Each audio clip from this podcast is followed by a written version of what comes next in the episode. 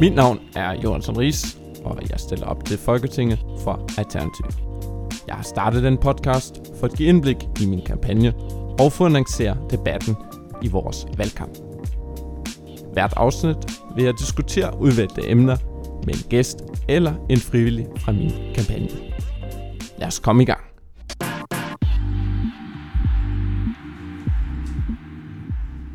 I dag står jeg her med Gry Bossen. Hun er politisk og frivillig koordinator i Verdens Skov. Velkommen til. Tak skal du have. Hej Jonathan. Hej. Fornøjelse er der med. Vi øh, skal snakke om branden. Vi skal snakke om pyromaner. Ja. Du har taget en artikel med om professionelle py- øh, pyromaner. Ja. Så øh, det øh, tæller vi lidt, lidt senere om, så det er lidt øh, en teaser her. Men øh, nu starter vi det som sædvanligt med, at øh, vi laver en, en lille introduktion af dig, og så gennemgår vi dagens avis for at lige finde ud af, hvad der egentlig er op og ned i dag. Yep. Og datoen er mandag, det er 13. 18. 18. Ja, Åh, oh, jeg er bagefter. ja, men der er snart påske. Uh, godt så. Ja, der er masser af påskeslik i butikkerne. Men nu er kort til dig. Du er arbejder for Verdens Skov, og for alle dem, der ikke kender Verdens Skov, kunne du give en uh, kort introduktion. Hvem er Verdensskov? Det kan du tro, jeg kan. Øh, Verdensskov er en øh, miljøorganisation, øh, som har cirka 35 år på banen. Øh, vi arbejder på at bevare en rig skovnatur øh, rundt omkring i verden. Lige nu arbejder vi på jorden i fire lande i Latinamerika og et land i Afrika, hvor vi laver rettighedsbaserede øh, projekter, skovbevarende projekter, øh, med de lokale, i samarbejde med de lokale. Og derudover så laver vi også en masse øh, politisk arbejde, altså både øh, internationalt og nationalt her i Danmark. Øhm, Udover at være en øh, professionel organisation, som vi er i mange sammenhænge, så har vi både nogle ansatte, der arbejder i international afdeling, og vi har øh, nogle frivillige, der arbejder i forskellige temagrupper.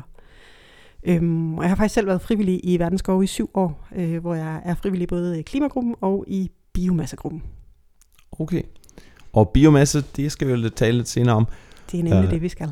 Og øh, er I en, øh, en del af et større netværk? Ja, altså vi er både en del af det danske netværk, 92-gruppen, øh, og så er vi også en del af nogle internationale netværk, som øh, arbejder med skov og land og rettigheder og hvad det betyder i klimaforhandlingerne for eksempel. Så I er også med i klimaforhandlinger? Øh, klimaforhandlingerne? Yes, det er vi nemlig. Vi deltager i klimaforhandlingerne til de, de forskellige kopper og mellemforhandlinger. Okay. Og går det hurtigt nok? Nej, det gør det jo ikke. Det går slet ikke så hurtigt, som vi godt kunne tænke os, at det gjorde. Men øhm, vi gør, hvad vi kan for at presse på, for at det skal gå noget hurtigere. Øhm, det er jo sådan, når man deltager i de internationale klimaforhandlinger, så øh, må man vælge sig et område, man fokuserer på. Og for vores øh, del, så fokuserer vi meget på skoven, og på skovens rolle i de her forhandlinger, og på, hvordan de bliver tilgodeset, eller ikke gør, øhm, når de udarbejder de her aftaler og det her regelsæt, de sidder og arbejder med lige nu. Øhm, det er en stor, stor opgave, der ligger foran os der, men øhm, vi gør, hvad vi kan. Okay. Og nu, når du taler om skov, er det så, hvor meget CO2 skovene kan optage, eller taler vi også om biodiversitet og dine, dine grupper, der faktisk bor i de skov? Hvor, hvor, hvilken omfang har tema skov? Det, det, det er lidt svært at sige, fordi skoven, man taler ikke om skoven som sådan i forhandlingerne. Man taler om delelementer af noget, der kunne have noget med skov at gøre. Så når vi gerne vil derned og advokere for skoven, og for skoven øhm, ligesom skal have en plads, når vi tænker på, hvordan skal vi udvikle verden, og hvordan skal vi bekæmpe de her klimaforandringer, så er vi ligesom nødt til at sige, at det er vigtigt, at vi ikke implementerer nogle projekter, der gør ondt på skoven, eller der ligesom skader skoven, eller de folk, der bor i skoven. Og når vi gør det, så advokerer vi for, at skoven ikke kun er CO2-optag, men også er et vigtigt spot for biodiversitet og for de mennesker, der faktisk lever i og af skoven. Øhm, så vi prøver at inkludere det hele og vise, hvad skoven er som helhed, og så på en eller anden måde skabe noget plads i de her regler, så gør, som gør, at skoven ikke bliver tilsidesat for en dæmning for eksempel, øhm, som kunne skabe noget grøn strøm i situationstegn øh, fra en, en dæmning og en sø bag ved dæmningen. Der skal tit fældes rigtig meget skov, hvis man skal gøre plads til sådan en dæmning. Så der er det vigtigt, at vi får nogle, nogle regler ind, eller nogle kroge, som vi ligesom kan sikre skoven, at den ikke lider under andre klimaprojekter. Ja, Det giver rigtig god mening. Og jeg tænker også selv, at skov skal ikke øh, blive øh, noget, som vi bare beregner i øh, kroner og øre, men også noget, som simpelthen skal være der for også at sikre vores biodiversitet Jeps. for det mindste. Og så er det jo vigtigt for os også at få fortalt, at biodiversitet er en vigtig faktor i at have en robust og stærk skov, som faktisk kan modstå de klimaforandringer, vi går i møde. Så den side prøver vi også at putte på, for ligesom at lægge en ekstra dimension i, hvor vigtigt det er. Super. Men den uh, introduktion, så skal vi ja, tale lidt mere om biomasse. Det, det glæder mig til. Mm. Og uh, som lille opvarmning uh, skal vi lige øh, gennemgå dagens avis. Hvilken avis har du med? Jeg har taget Bryggebladet med. Okay, Mm. den har jeg ikke hørt før. Nej, det er en lille lokal avis ude på Islands Brygge, øh, ude på Amager. Øhm, og lille og lille, det ved jeg. Jeg ved faktisk ikke, hvad oplaget er på den, men øh, det er en meget lokal avis. Det er ikke en, jeg normalt læser, men det kan jeg se, at det burde jeg måske gøre. Øh, den, den beskriver helt enormt mange ting, der sker i mit nærområde, som jeg ikke anede foregik. Så det er meget, meget spændende lige pludselig at få fat i den. Ja, øh, jeg bor selv på Nørrebro. Der har vi Nørrebro Liv og uh, Nørrebro Nordvestblad, så vi har faktisk to blad. Uha, Ja, så er ja. I godt dækket ind. Vi er rigtig godt dækket. Sker der så meget på Nørrebro der? Det kan du tro. og det er jo faktisk et så farligt område, at nogen er længere væk der fra København er, jeg tror, det, det er farligt at bo der. Det er en krigszone. Man kunne tro det. Men det er det ikke. ja, men altså, hvilke overskrifter arbejder vi med i dag? Uh, en ting, jeg faldt over, det er lånekrav, bremser, andelsboligkøb. Uha, Det handler simpelthen om, at øhm, når man skal låne penge til en andelsbolig, så øhm, kigger banker nu også øh, kun, ikke kun på lejlighedsværdien, men også på gældsætning i øh, en andelsforening. Øh. Og det betyder, at øh, det pludselig bliver meget ugennemsigtigt, øh, afhængig af hvor meget gæld der er i øh, en andelsforening øh, ja, hvor meget øh, opsparing man egentlig skal have for at købe en andelsbolig. Og det øh, rammer især de unge, der prøver at finde øh, boliger her i København. Men er det ikke godt, at bankerne tjekker foreningerne, så man ikke øh, træder ind i en risikabel forening? Ja, og det er altså rigtig godt spørgsmål, jeg diskuterede det faktisk i morges, også derhjemme, hvor jeg bliver oplyst. Det er jo sådan set øh, øh, rigtig godt, at det bliver tjekket, og jeg er sådan set også øh, tilhænger af, at øh, opsparingskravene, at de øh, øges, fordi øh, det, det hjælper ikke, hvis vi bare har en opsparing på 2%, og så køber en lejlighed, og så går ned med den. Men øh, det, øh, det kan for eksempel være, at det er en ny opstart af andelsboligforening, og de er normalt ret højt for gælden, fordi de lige starter op. Så det er sådan set ikke nødvendigvis et dårligt tegn, at der er meget galt for selve foreningen.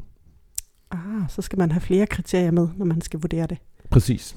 Så, så egentlig burde man tage andels lejlighedsværdien, og det kunne man godt sætte kravene lidt højere op, end man gør i dag. Det lyder meget fornuftigt. Men det har jeg også først lært i morges. Og nu har jeg lært det. Hvad, hvad har du med?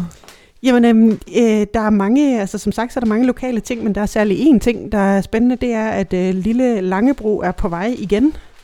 Det er jeg jo enormt glad for, fordi øh, der er en fin lille cykelbro på vej ved siden af Langebro, som øh, gør det nemmere for fodgængere og cyklister, eller sjovere for fodgængere og cyklister at komme over kanalen, i stedet for at skulle op på Langebro, som er enormt trafikeret og tiloset, og hvad har vi ellers om morgenen. Så, så kan vi nyde vandet og udsigten lidt tættere på vandet, lidt ved siden af broen, den store bro.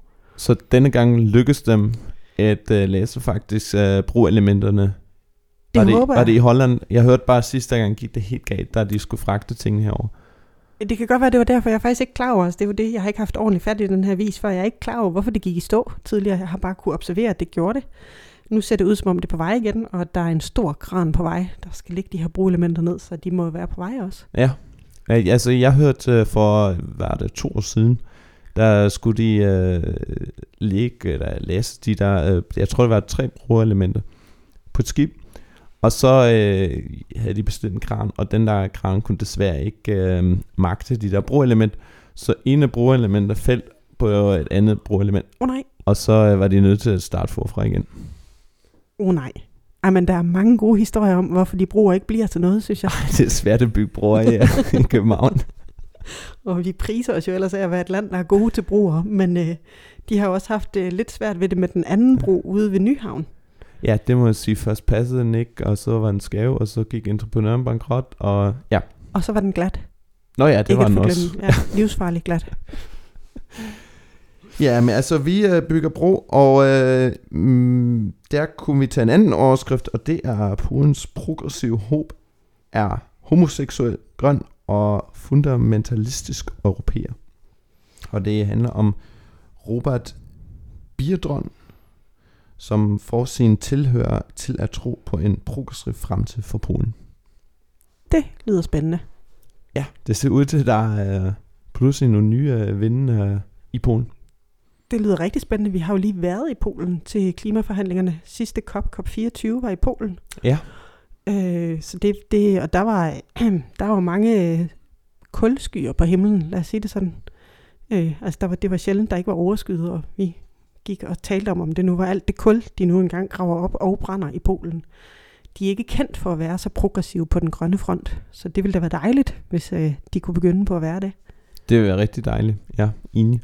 Og øh, jeg synes også, vi, vi skal hjælpe på med den grønne omstilling. Altså jeg kan godt forstå, der ligger også hele den øh, fastholdelse i kul, ligger der også øh, mange arbejdspladser og meget kultur. Og øhm, jeg er jo selv opvokset i Tyskland, og der har det været en, en diskussion igennem årtier, hvor hvordan man nu afvikler øh, de eksisterende kulminer. Så det er ikke så nemt at lige slukke den, men vi skal gøre det. Og vi skal gøre det på en socialt ansvarlig måde. Det er nemlig det, vi skal. Og det var Polen også inde på til forhandlingerne. De vil gerne have den her nedlukning af kulminerne med ind under en uh, just transition, så de kan få noget økonomisk støtte til det. Og det kan man jo så diskutere, hvorvidt de egentlig er berettiget til. Altså om ikke der er andre steder i verden, der har mere behov for økonomisk støtte til den transition, vi nu engang skal igennem. Det har du ret i. Og når vi, skal, når vi nu skal snakke transition, så lad os tale om biomasse. Ja. Artiklen, som vi skal fordybe os lidt med nu, det er, hedder, den artikel hedder Professionelle pyromaner. Den er fra den 14. december og var i Weekendavisen. Og du er blandt en af dem, der, der blev citeret i artiklen. Yep. Og den handler om vores brug af biomasse. Kan du godt fortælle, hvorfor du har taget artiklen med? Ja, altså øhm, det er jo en meget sjov overskrift, kan man sige, professionelle pyromaner, øhm, som de har fundet på til den her vis. Det er øh, en artikel, som belyser noget af problematikken i brugen af biomasse. Øhm, når jeg øh, står her for verdens skove, så står jeg her også, fordi vi har en holdning til, at øh, biomasse ikke er øh, lige så bæredygtigt, som det bliver fremstillet til at være. Øhm, og det er nogle af de ting, som, som øh, artiklen tager, tager, øh, tager hul på og tager fat på. Og det, der øh, er værd at lige at fortælle til lytterne, er, at der er et meget øh, gribende billede af enormt mange træstammer, der ligger fældet her ved siden af en sti i Gribskov, øh, som ligger og venter på at blive øh, skåret op til flis, så de kan blive brændt i vores øh, varme, kraftvarmeværker. Så biomasse er ikke så bio, som man nødvendigvis tror. Nej, Nej. det er det ikke. Det bliver fremstillet som værende CO2-neutralt. Og det er det altså ikke. Der kommer CO2 ud af skorstenen, og nogle gange kommer der mere CO2 ud af skorstenen, når man brænder biomasse, end når man brænder kul. Hvorfor det? Det har en øh, lavere brændværdi, så per produceret energienhed, som man så fancy kalder det, så kommer der øh, mere CO2 ud.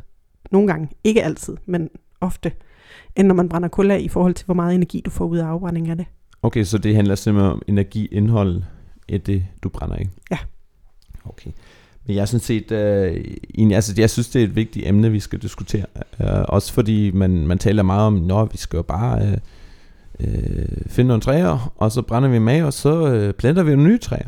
Men altså, de, de, de sko- store træer, man brænder af, de, øh, det tager jo 20, 30, 50 år øh, for dem til at vokse igen. Og det, øh, altså, der overstiger vi jo langt tidsfristen for, hvornår vi øh, skal komme ned med vores øh, CO2 øh, ja. især her i den vestlige verden. Nu er biomasse jo også et meget kompliceret emne, men selvom at skoven eller træerne vokser op igen, så er de altid bagud i forhold til ikke at optage samme mængde CO2 som det træ, der egentlig blev fældet. Det ville jo have været foran i hele kapløbet mod at vokse mod himlen og optage CO2, så man, der er det, man kalder en rente, som man aldrig rigtig kan komme af med. Ja, og når man nu øh, siger, at øh, vi, vi kan bare tage det fra de der træer. det er det, vi ser i, i Sivlen eller andre byggemarker, er ikke alle de orden? FSC er en øh, certificeringsordning, der øh, sikrer, at øh, træet er ansvarligt produceret. Det vil sige, i forhold til biodiversitet og i forhold til de lokale mennesker, så, så er der nogle retningslinjer, man skal følge der. Men det sikrer ikke øh, CO2-indholdet i skoven. Øhm, og det sikrer heller ikke altså hele den der overordnede snak om, om biomasse på global plan, så meget som vi begynder at bruge, om det egentlig er bæredygtigt i forhold til, hvor mange ressourcer der er til rådighed. Er det smart, at vi brænder det træ af, som vi måske burde, burde bygge huse af og bruge til møbler, hvor vi faktisk kan lære CO2'en, og hvor vi uden tvivl har brug for det materiale, som træ er, hvis vi skal væk fra at bruge så meget plastik og andre materialer, som vi... Øh, Cement. For eksempel. For eksempel. Og så er det på en eller anden måde lidt selvmodsigende, at man brænder så meget altså biomasse af i varmekraft, kraftvarmeværkerne, hvis man også vil bruge det andre steder, til for eksempel bygninger, i stedet for cement. Ja, og hvad, hvad er så med, mm, med træer eller planter, som man også kan brænde af, som, som vokser relativt hurtigt, for eksempel halm? Man kan sige, at øh, vi øh, laver vores landbrug om, og i stedet for at producere øh, planter til, til et øh, animaliske øh, fødevareproduktion, vi har i Danmark, så kunne vi producere halm, som vi kan brænde af. Ja, og ved du hvad, så bevæger vi os faktisk over et område, som ikke, det er ikke den del af biomasse, jeg ved så meget om, men der vil altid være noget med, at vi skal udregne, hvad er det, vi skubber ud? Hvad er det for en produktion, vi flytter? Hvad er det, vi øh, sætter i stedet for? Hvis vi begynder at producere halm, hvor skal vi så få dyrefoder fra, hvis vi skal blive ved med at producere så mange dyr? Det er en helt anden snak. Øhm, og, og er det stadigvæk bæredygtigt at tage den halm og brænde den af? Fordi hvad sker der med den næring, du tager væk fra marken? Det fordrer måske, at vi begynder at gøde endnu mere, eller hvad?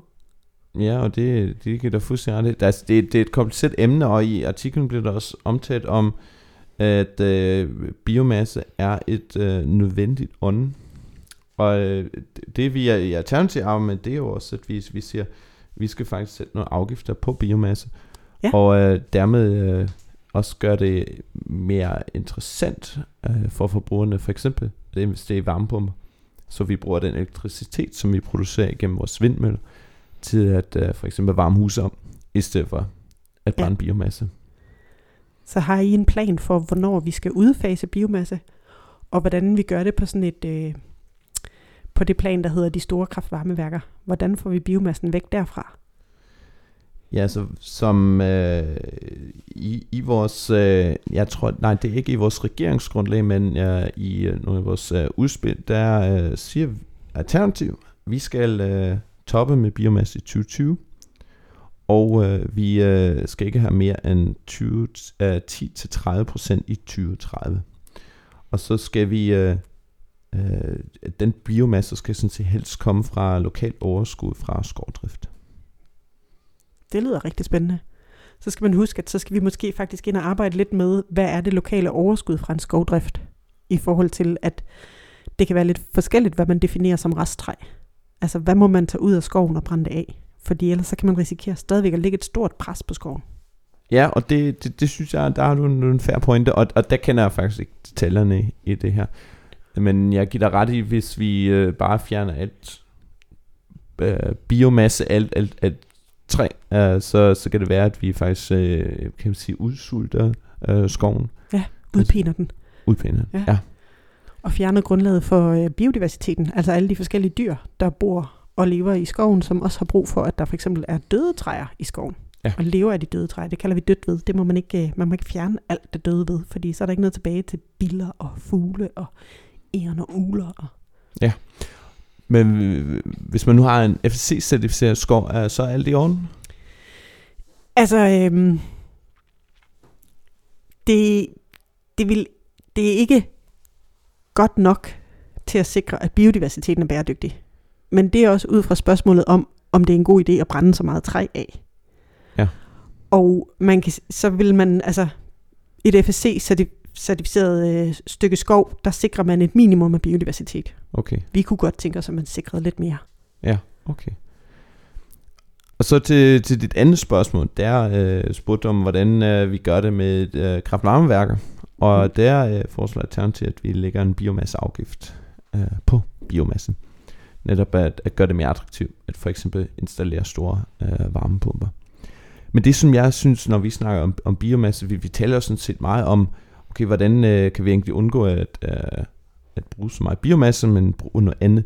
Og det som jeg mangler egentlig i den diskussion, også når vi snakker om, nu er der lige at lavet et nyt aftale om en stor havvindmøllepark, så har vi et om, om mange vindmøller, nye teknologier osv. osv. Men egentlig skal vi da bare reducere vores energiforbrug. Fordi alt det energi, vi sparer, det behøver vi ikke brænde af. Præcis. Hvordan gør vi det? Jeg tror, øh, der skal vi snakke blandt andet om, øh, hvordan vi måler fremgang i vores samfund. Altså at, at vi øh, faktisk også øh, måler fremgang i vores samfund på en anden måde. At vi kigger på, hvordan vi uddanner os, hvordan øh, vores virksomhed har det, hvordan øh, vi har det på sundhed og stressniveau, hvordan øh, vi har det på øh, fattigdomsområdet, er det, er det stigende, øh, Øh, har vi øh, biodiversitet her i Danmark, der er stigende eller faldende. Altså vi, vi kan jo måle fremgang på mange forskellige måder, og jeg tror, hvis vi gør det, så kan vi også sætte os modsætninger som samfund, hvor vi vil udvikle os hen. Og så handler det ikke kun om vækst, vækst, vækst, vækst, altså BNP-vækst, fordi så kommer vi stik til at snakke om mere energiforbrug. Det er vel sådan en ret stor øh, kulturændring, vi skal ud i. Ja, og det er også det, vi uh, mener her fra Alternativ side. Mm. At, at det, det, det er simpelthen det, vi skal. Altså, fordi lige nu ligger jo vores CO2-udledning på øhm, ja, omkring 20 tons per person her i Danmark. Uh, vi er uh, en af de mest uh, kødspisende nationer, og uh, flyver os uh, så meget som ja, så meget som ikke mange andre i verden gør. Og det betyder jo, at vi ja, simpelthen skal ændre vores forbrug, fordi det er ikke bæredygtigt. Og vi skal komme, egentlig skal vi komme ned på 2 tons per person.